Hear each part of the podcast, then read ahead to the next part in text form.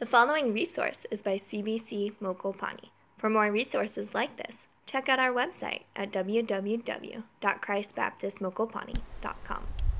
All right, First John chapter 1, verse 5, and we're going to go into chapter 2 up until verse 2, because that's still part of the same idea as John writes this letter.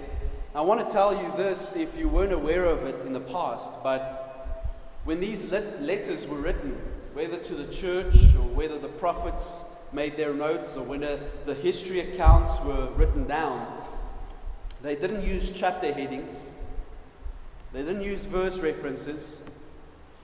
It's as if we would read a storybook. There are no margins. It's just one flow, one idea.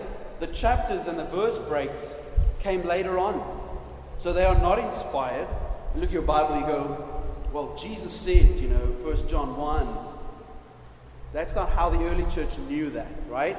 So just that you are aware, when you look at it and you go, but why are we breaking into another chapter? It's still the same idea. Those chapters and verses weren't there from the beginning. Remember, when you look at 1 John, you're looking at a letter that was written to Christians. When you write your letters, do you write chapters and verses? I don't believe so. Nonetheless, just so that you have that in the back of your mind, here we are in 1 John. And as we come back to 1 John, I want to just remind you that the Apostle John wrote this letter to give Christians the assurance of the gospel. You know what assurance means? It means to be certain of a truth, be certain of a fact. So, the first thing that is important for our salvation, and this is what we discussed two weeks ago, is to know the word of life. If you go back in 1 John, the first four verses, the first thing John does is he points us to Christ. That Christ is both God and man. Not 50% God, not 50% man, but 100% God and 100% man. If that is not true, then the sacrifice that Christ makes is not enough to save sinners. But because it's true, because Jesus became man and he made the sacrifice, remaining God, his sacrifice is enough for us to be saved from God's wrath. And that was the first assurance that Christ truly did come to the earth, lived among man as a man, and that he truly died so that we can live in him. Now, the very next thing John wants us to be aware of, you can see he's a typical evangelist. The very first next thing he wants us to be aware of is sin. If you don't know about sin, you won't recognize the need for salvation. Because if there's no sin, there's no need or purpose for saving. But because there is sin, there is a need for salvation. So John wants us to be aware of sin and its reality, its truth. But at the same time, he wants us to be aware of salvation. I want to say this, and you need to be aware of it. We cannot talk about salvation without discussing sin. And we cannot talk about sin without discussing salvation. We have to have these walk hand in hand. And so, as we come to this, here's the encouragement Christians are to confess their sin readily. John says we need to be ready to confess our sin. Not ready to conceal it, but to confess it. The reason for this is the confession of our sin is basic to salvation. If there's no confession of sin, show me in Scripture. If there's no confession of sin, how are they talking or referring to salvation? Paul in the book of Romans clearly shows us that because of sin, we need to confess our sin, repent from our sin, and trust in the Savior. So you're going to hear the word sin a lot this morning. Amen? Are you ready for that? Sin, just sin. Just get, get, get it out of the system. The issue is, in John's day, when he wrote the Gnostics in his day, or the false teachers in his day, said that you don't have to confess your sin, that you can be saved without confessing your sin. Modern day false teachers put it this way. I heard it just the other day again. A false teacher said, Listen, man, I don't care about your sins and these things. Jesus loves you. But Jesus cares about your sin. Yes, He does love you. When you are in Him, when you have confessed your sin. So, but He loves the whole world. Does He, though? Does He, though? Let's talk about it more. I want to put it in this way. In order for you as a Christian to have the assurance of salvation, you have to be aware of what you are being saved from. You have to have an awareness of what you are being saved from.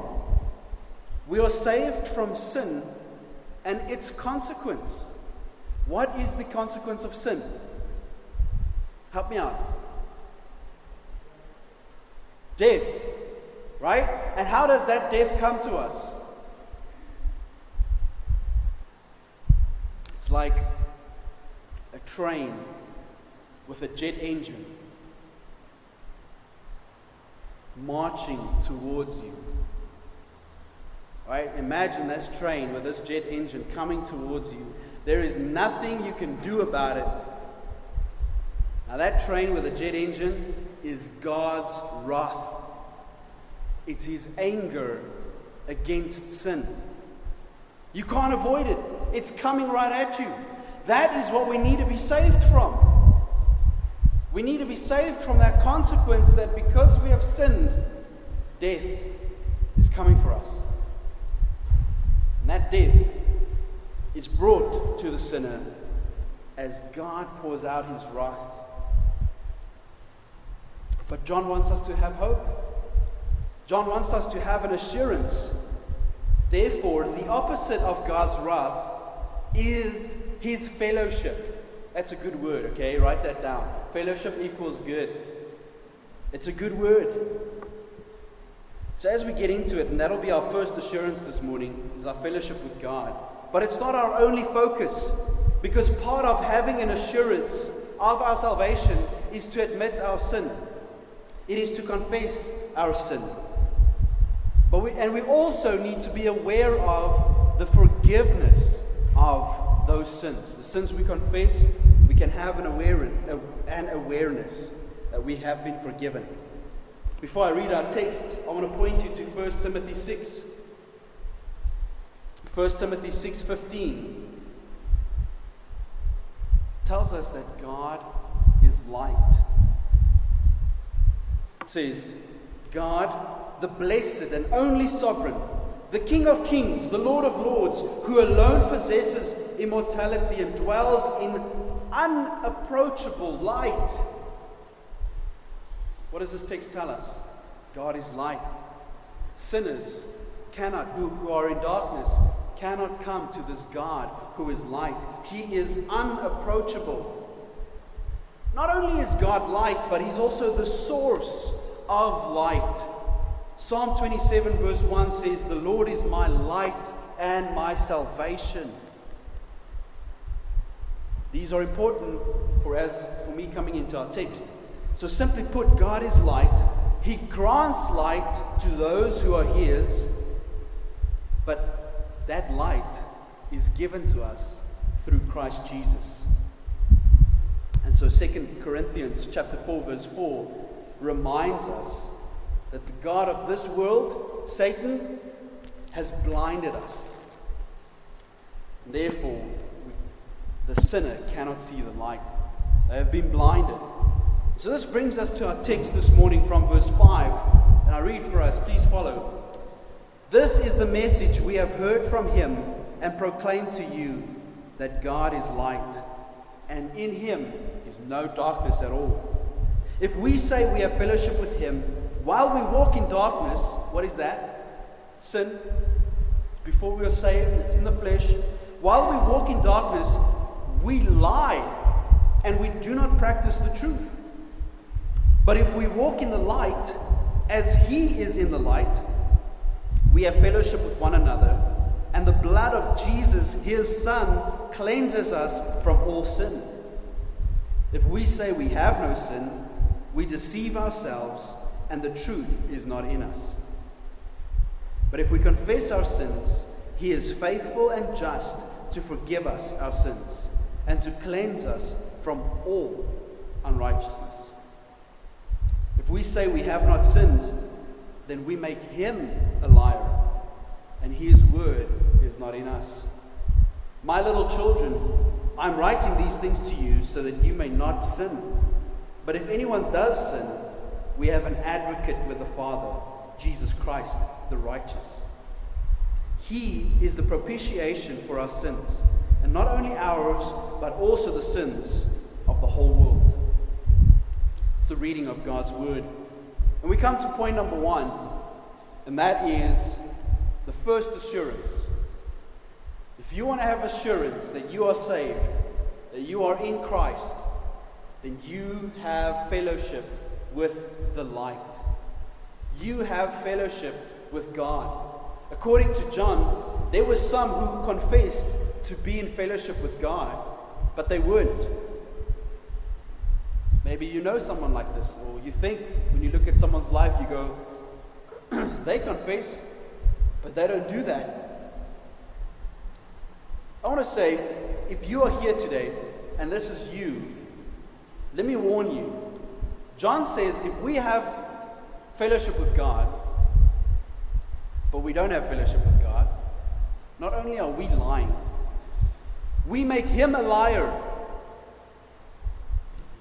That's blasphemy. Can God lie? What does his word say?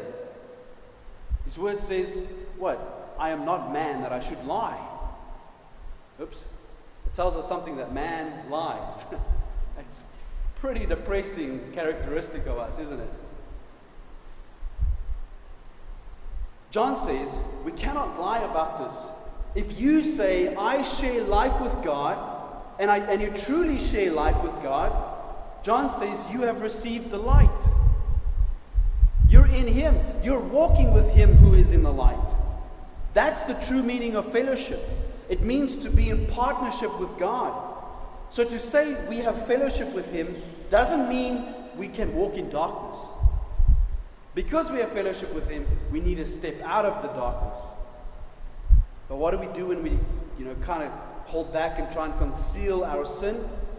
We move back into the shadows, kind of want to hide away. But you can't do that because you're in God. And being in God means you're in the light. So when you think you can hide your sin, forget it. It's in the light. God's word tells us what? Your sin will catch you out. God's word doesn't say your sin might catch you out, it says it will. Tremendous, isn't it? So, the true meaning is to walk in light with God. And we saw in these verses that God is light, meaning He is self revealing meaning he represents holiness and goodness and life. But on the other hand, when scripture talks about darkness, it tells us that darkness represents sin, it represents evil, it represents death. So I want to ask you this question this morning How's your walk? How's your walk? John uses this word spe- specifically because walk is to show a way of life. If you're always walking with your head down, how do you think people will describe you? If you're always walking with your head up, chest out, stomach in, you know, how are people going to describe you? People look at the walk. So the question is, how is your walk? Now, more than this, just by talking about our walk, John points us to something. That it's more about what we say, more than what we say. It's about our conduct. We can say we have fellowship with light, but if our actions don't prove, they don't show that we are walking in the light, there's a problem. You're lying. That's the problem. You're lying. Jesus says that we cannot claim to be in the light while we walk in darkness. Matthew 6:22 he says the lamp or the lamp of the body is the eye. If therefore your eye is clear, your whole body is full of light. But if your eye is bad, your whole body is full of darkness. That's the idea. If somebody says they're in the light but they walk in darkness, you're just telling lies. Ephesians 5 says, Paul teaches us, he says that the works of darkness are the works of the flesh. And if that's true, then you're walking in darkness, you're in trouble. That heavy loaded jet engine train is coming at you. that's the negative. That's where you're like feeling, wow, this word this morning is so heavy. But that's where the Gnostics were. They were walking in darkness while claiming to be in the light. That's what the Pharisees did. The Pharisees proclaimed that they are God's people, that they are the holy ones. What did Jesus tell them? You're dead inside, you're rotten inside, you're dark inside. There's no light. The Gnostics claimed to have fellowship with God, but here's the sad reality. Within the Gnostic doctrine, they taught you need to isolate yourself. Help me out here. Is it a sin to isolate yourself from God's people? 100% yes. It is. Hebrews 10 25, 26, 24 teaches us what? To be in communion with His people. And when we isolate ourselves, do we also isolate ourselves from God? Yep. Is that a sin? Yep. So in this isolation, there's nothing but trouble. They were in darkness and they were choosing sin. Friends, that's, that's what we do when we decide in a given moment. Right now, when you are being tempted, you have a decision that you can make. And when you decide, I'm being faced with this temptation, I'm just going to give in to this temptation, then you are choosing darkness. And this is what happens sin is what distances us from God. Sin brings that gap. It's the opposite of fellowship. Fellowship means to be intimately involved, it means to run to, to be open with, to be in constant communication. And therefore, it's impossible to be in darkness and say, You have fellowship with the light. I can't understand how there's no conviction when we do that. There has to be conviction. You say, But I feel bad. That's conviction.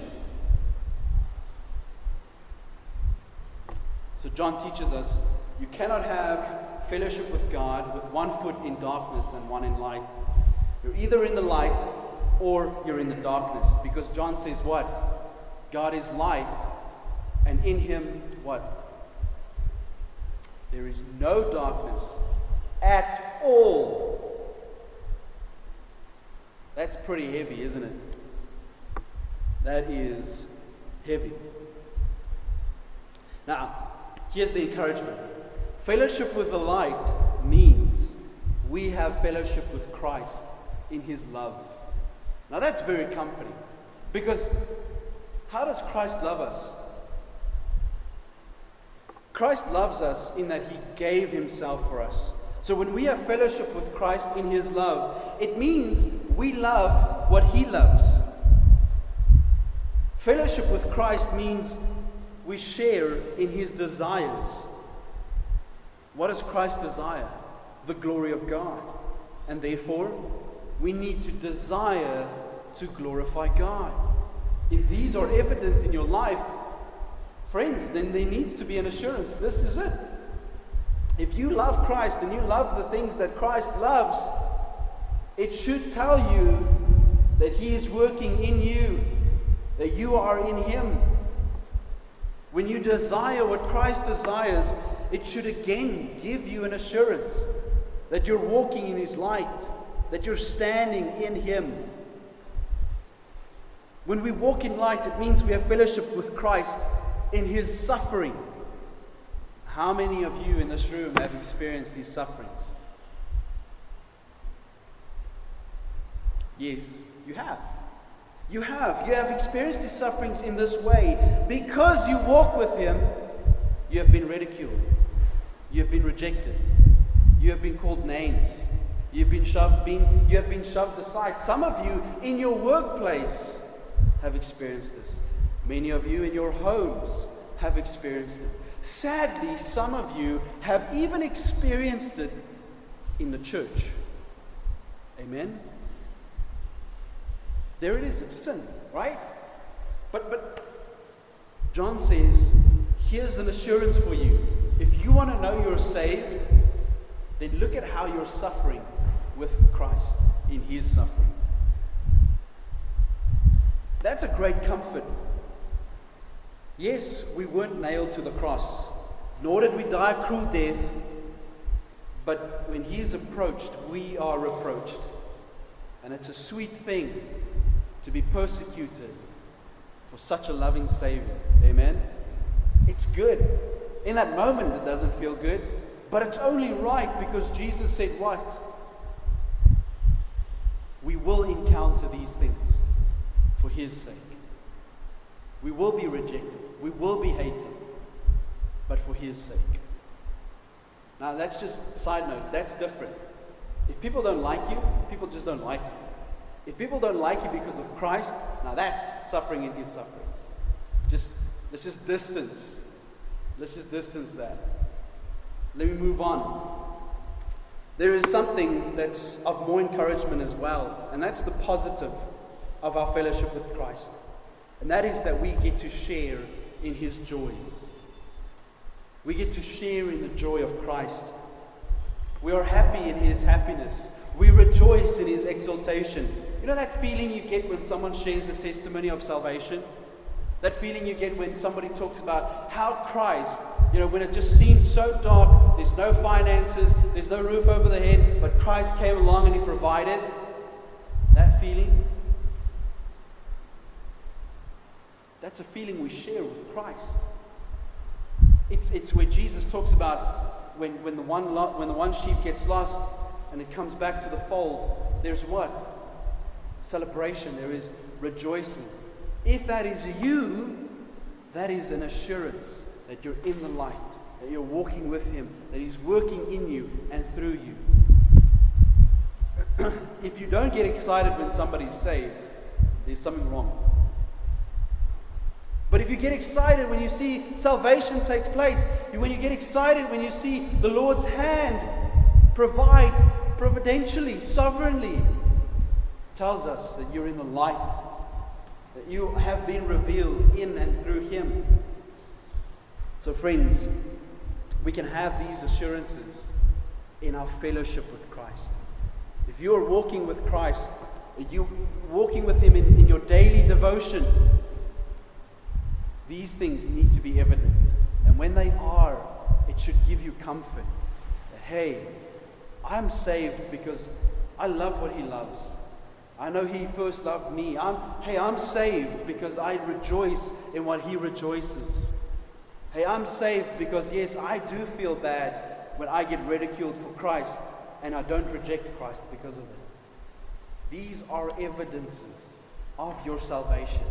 They need to encourage you that despite your sin, despite how your sin distances you from God, because these are evident, they should give you hope. They should give you comfort. And that's what John is telling us. Now I want to move on to point number two. Another assurance of our salvation is to confess our sin. John says the following in verse 8 If we say we have no sin, then what? We deceive ourselves, and the truth is not in us.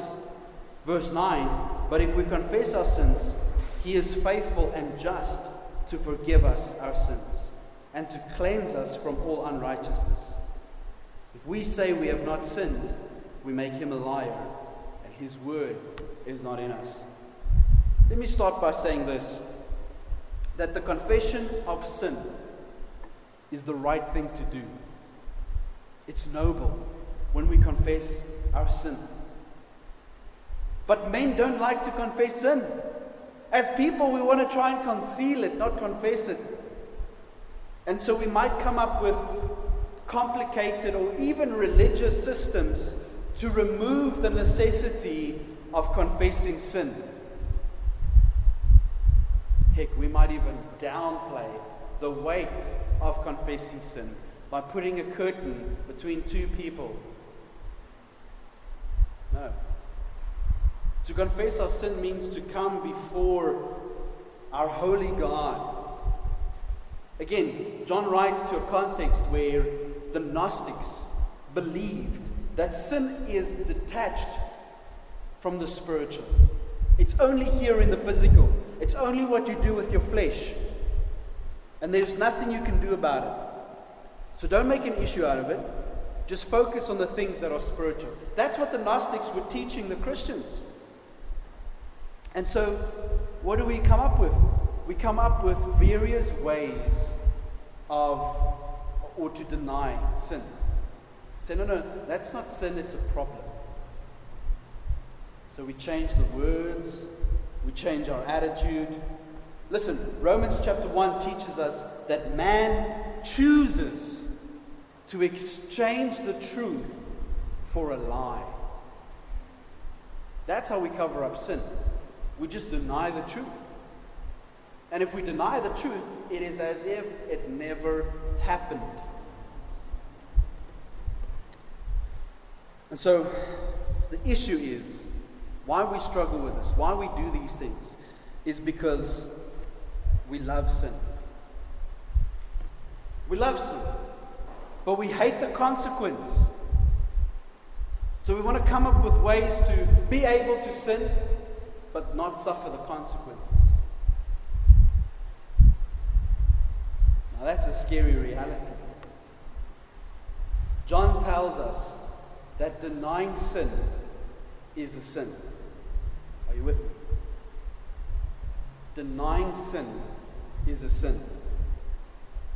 Sin obstructs and denies our fellowship with God. One of my favorite Puritans, Thomas Watson, he puts it this way Sin is a mere cheat. While it pretends to please us, it entices us. Sin does as Jael did, Judges 5:26. First, she brought the milk and butter to Sisera, and then she struck the nail through his temple so that he died. Pretty scary, right? Sin first judges and then kills. It is first a fox and then a lion. Whoever sin kills, it betrays. Sin is like the usurer who feeds a man with money and then makes him loan his land. Sin feeds the sinner with delightful objects and then makes him loan his soul. Judas pleased himself with 30 pieces of silver but they proved deceitful riches. Ask him now how he likes his bargain. Pretty heavy, right? But that's the reality. That's what sin does. And now we want to hide it. Now we want to kind of just pretend as if it never happened, as if we never participated in it. This tells us that number one, we need to recognize our sinfulness. If we don't recognize sinfulness, friends, I'm going to say it, I said it earlier, I'll say it again, then you won't recognize your need for Christ. But if you're aware of your sin, if you're aware of your weakness, Paul says, then he is strong. then all of a sudden my eyes are open to behold Him and His grace. So when I walk with fellowship or walk in fellowship with God, to myself, I might seem like more than a sinner than I ever have. The closer we come to God, right, the more it should seem as if we're worse.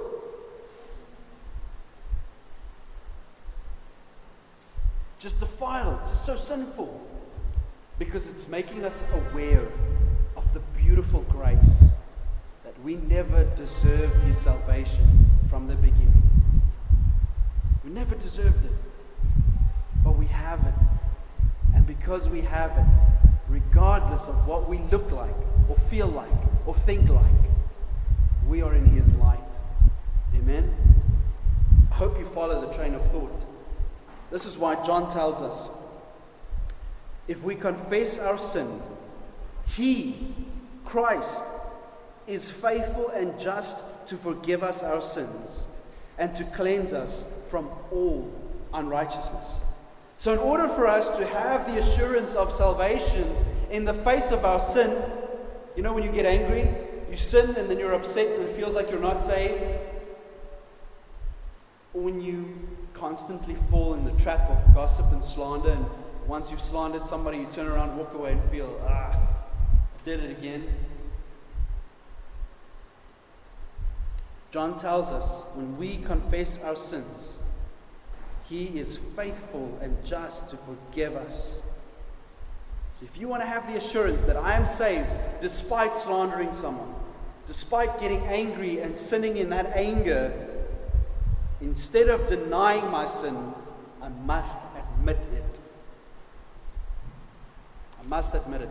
I did it. And the joy of admitting our sin, the joy of confessing our sin, is knowing that we have a Savior who forgives. Proverbs 28 13 particularly says, He who conceals his sins does not prosper, but whoever confesses and renounces them finds mercy. You want mercy? Confess.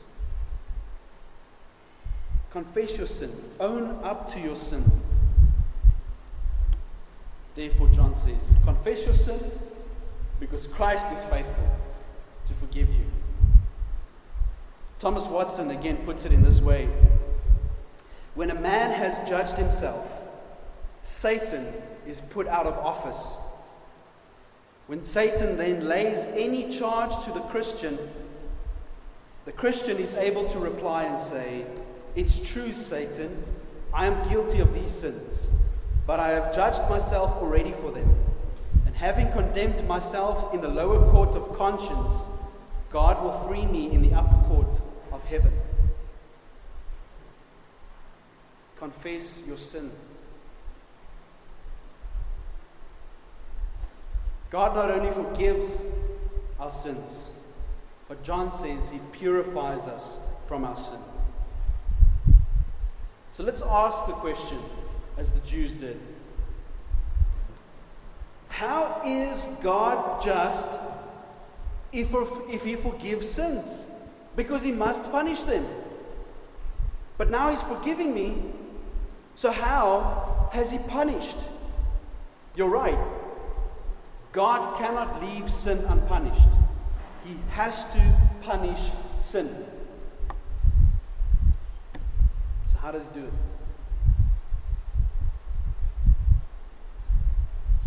The cross. He does it through the cross. The cross is the only moral ground on which God can forgive sin. Because it's at the cross where the blood of Jesus was shed. It's at the cross where Christ made the sacrifice for our sins. So, how can God forgive sin? Through the cross. Did God punish sin at the cross? Yes. Who was on the cross? Jesus. So, Who then received the jet engine train storming towards you? Christ. Christ took it. Because Christ took it, he can forgive. Because even now, Christ is still righteous. That's what John wants us to know. That's the assurance that we can have. Because Christ has been punished, and because I am in Christ, when I confess my sin, I know that there is forgiveness. Because God has already poured out his wrath at the cross. So, confessing our sin is not just a general statement, it's not just saying, Oh, I did this thing, sorry. Confessing our sin is the deliberate act in which we bring them to our minds. It is us declaring them and then forsaking them. Turn away from that sin. I just I don't want to just hear about it. I want to know what you're doing about it. How are you turning away from it? And then having confessed and repented, the finished work of Christ, not the work that he starts, the finished work of Christ is then given to us. And so God will not judge us because he's already judged in Christ. That's why we can sing the hymn. When Satan tempts me to despair and tells me of the guilt within, upward I look and I see him there, who made an end of all my sin. Because the sinless Savior died for me, my sinful soul is counted free. For God the just is satisfied to look on Christ and pardon me. That's why we sing it.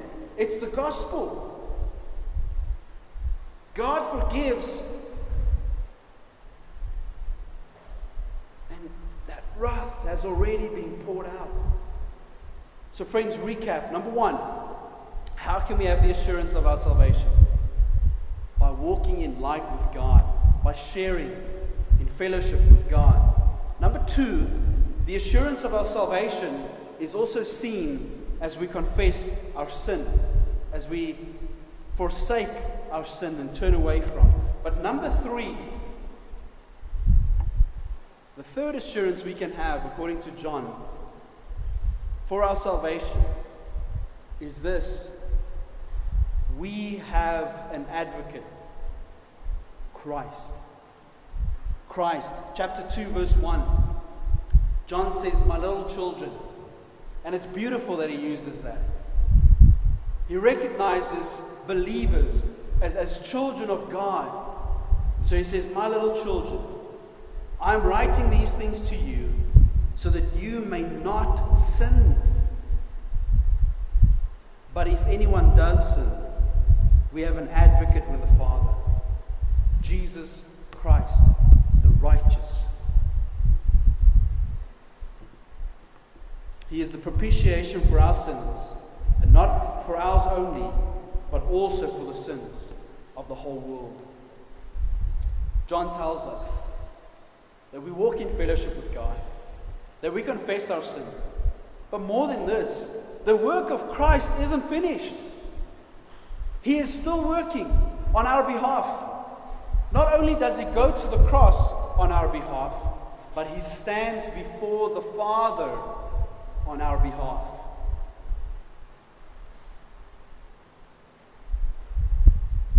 It's very important that we understand this.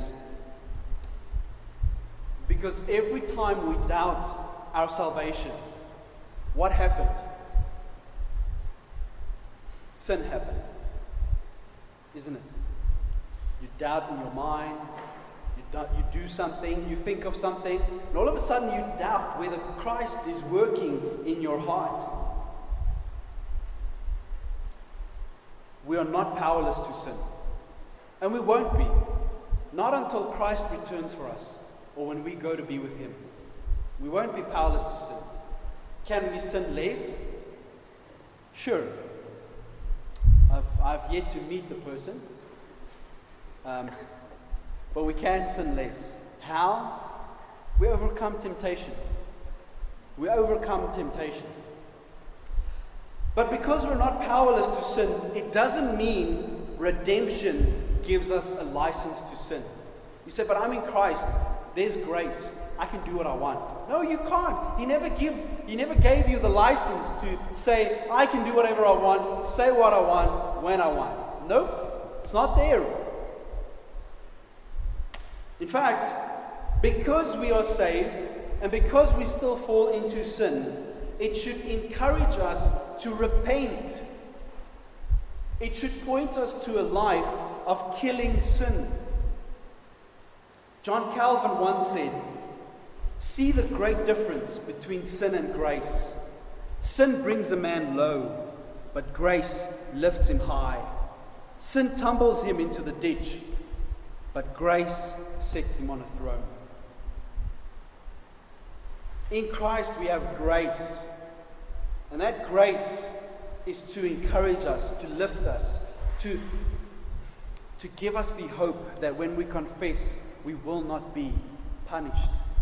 Of course, it doesn't change the earthly consequence of sin, but eternally, it doesn't change our position before God. I hope you're still with me. But if to say, no, let me continue in sin, sin will leave you in the ditch. Grace brings you out of the ditch. Sin will always be there. And we're always going to be confessing that sin. And we're always going to be cleansed from that sin. But it doesn't mean we need to respond by saying, It's there, I'm going to be cleansed, all I need to do is to confess it. Why do I have to bother striving for holiness? Why do I have to be obedient? Why do I have to be in fellowship? Because that's what it means to be in the light. That's exactly it.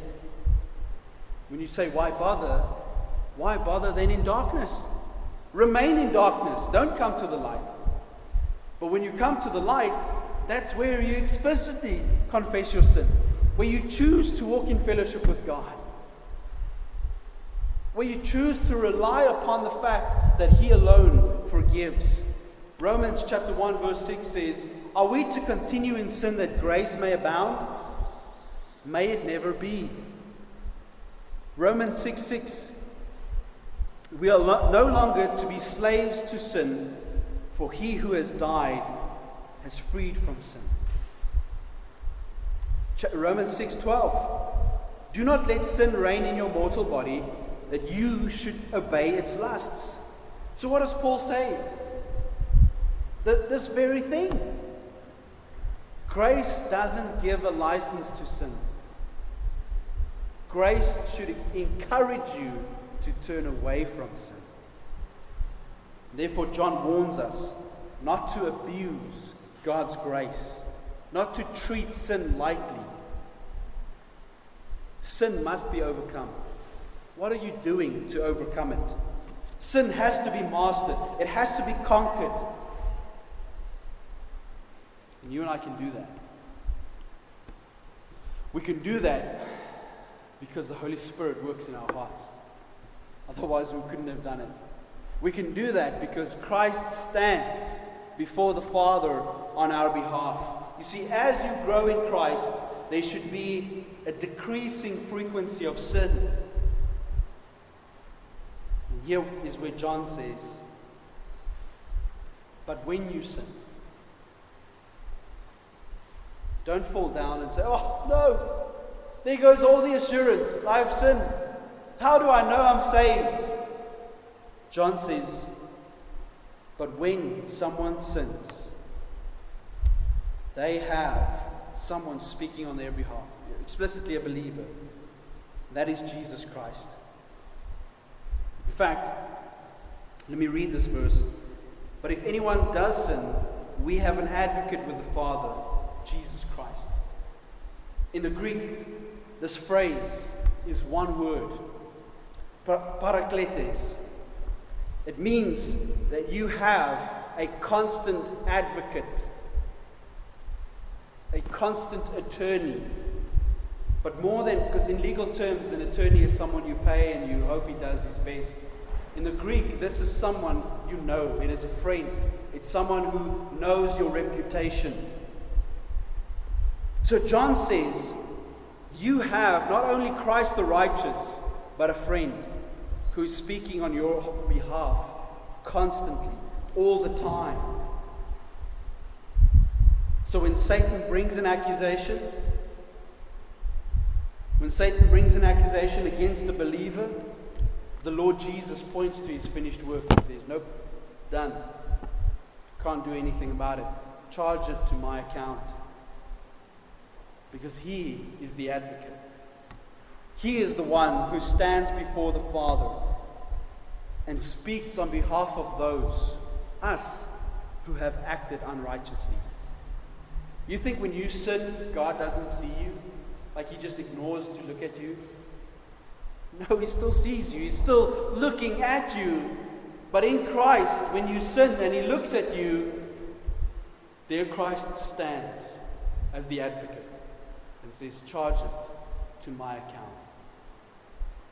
Does Christ have an account? No, it's been paid for.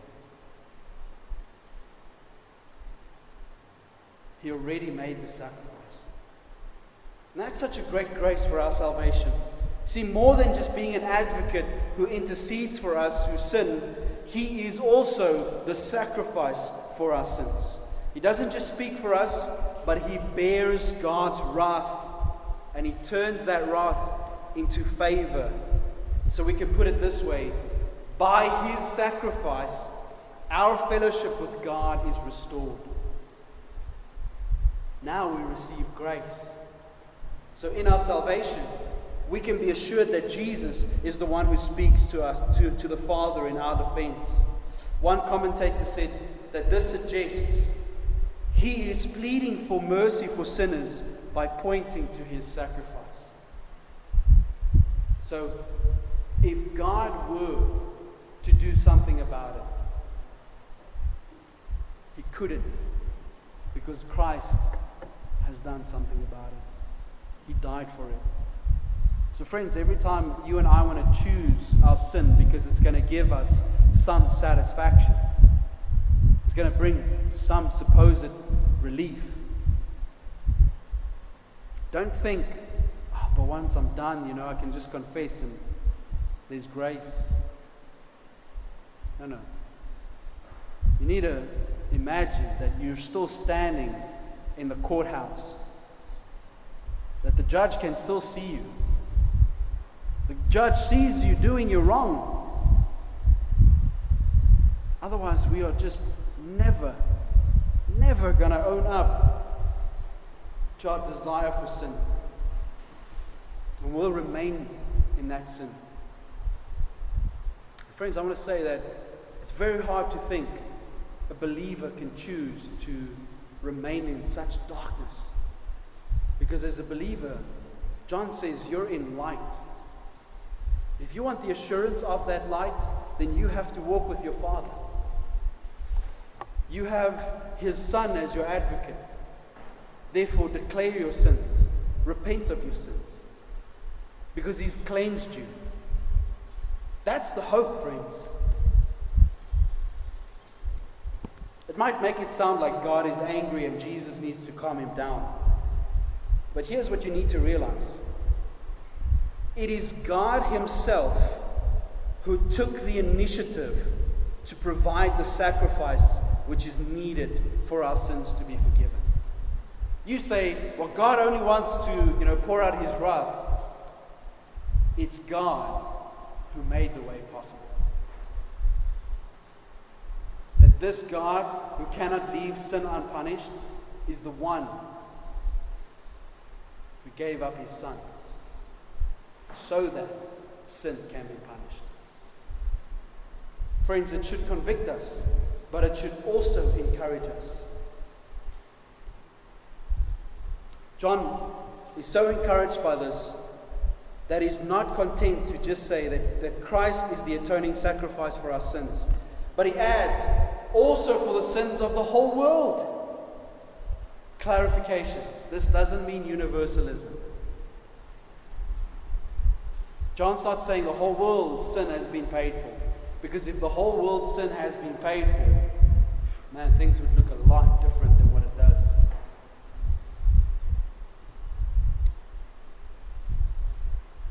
John simply tells us that Christ's sacrifice is as wide as sin. You want to see how big the sacrifice is? Look at the extent of sin. His sacrifice is wider than that. Listen, it's easier to say what this doesn't mean than what it does mean. But what we can say is this. In John 5, 1 John 5, 11 through 13, John tells us that those who have the Son have eternal life, but those who do not have the Son do not have life. And that's the assurance of salvation. That Christ's sacrifice goes beyond goes beyond than just my sin, my brother's sin. His sacrifice is for salvation. His sacrifice is so that I can stand in fellowship with God. And because I have confessed my sin, the righteous advocate will still stand for me. And that's the picture John draws for us of a Christian. A Christian is someone who has been cleansed, is someone who confesses their sin. It is someone who is conquering their sin because of the work that Christ has started, because of the work that Christ will complete. Let's give thanks. Lord Jesus, we pray that this word this day would be a great encouragement. That although it's so much for us to take in, a lot of information and, and, and some words some of us have, have never heard, I do trust that your word this day would give us a sense of calming assurance that you continue to work in our hearts, that you're continuing to work in our minds. That even as your word says, in our confession of sin, we confess our sins to one another. But ultimately, our confession of sin is before you. And as we declare the sin we, we rightly need to be punished for, your Son points to his finished work. So, Lord, we want to thank you for this grace. And we want to thank you for this great salvation. We pray it in your name and in your name alone. Amen.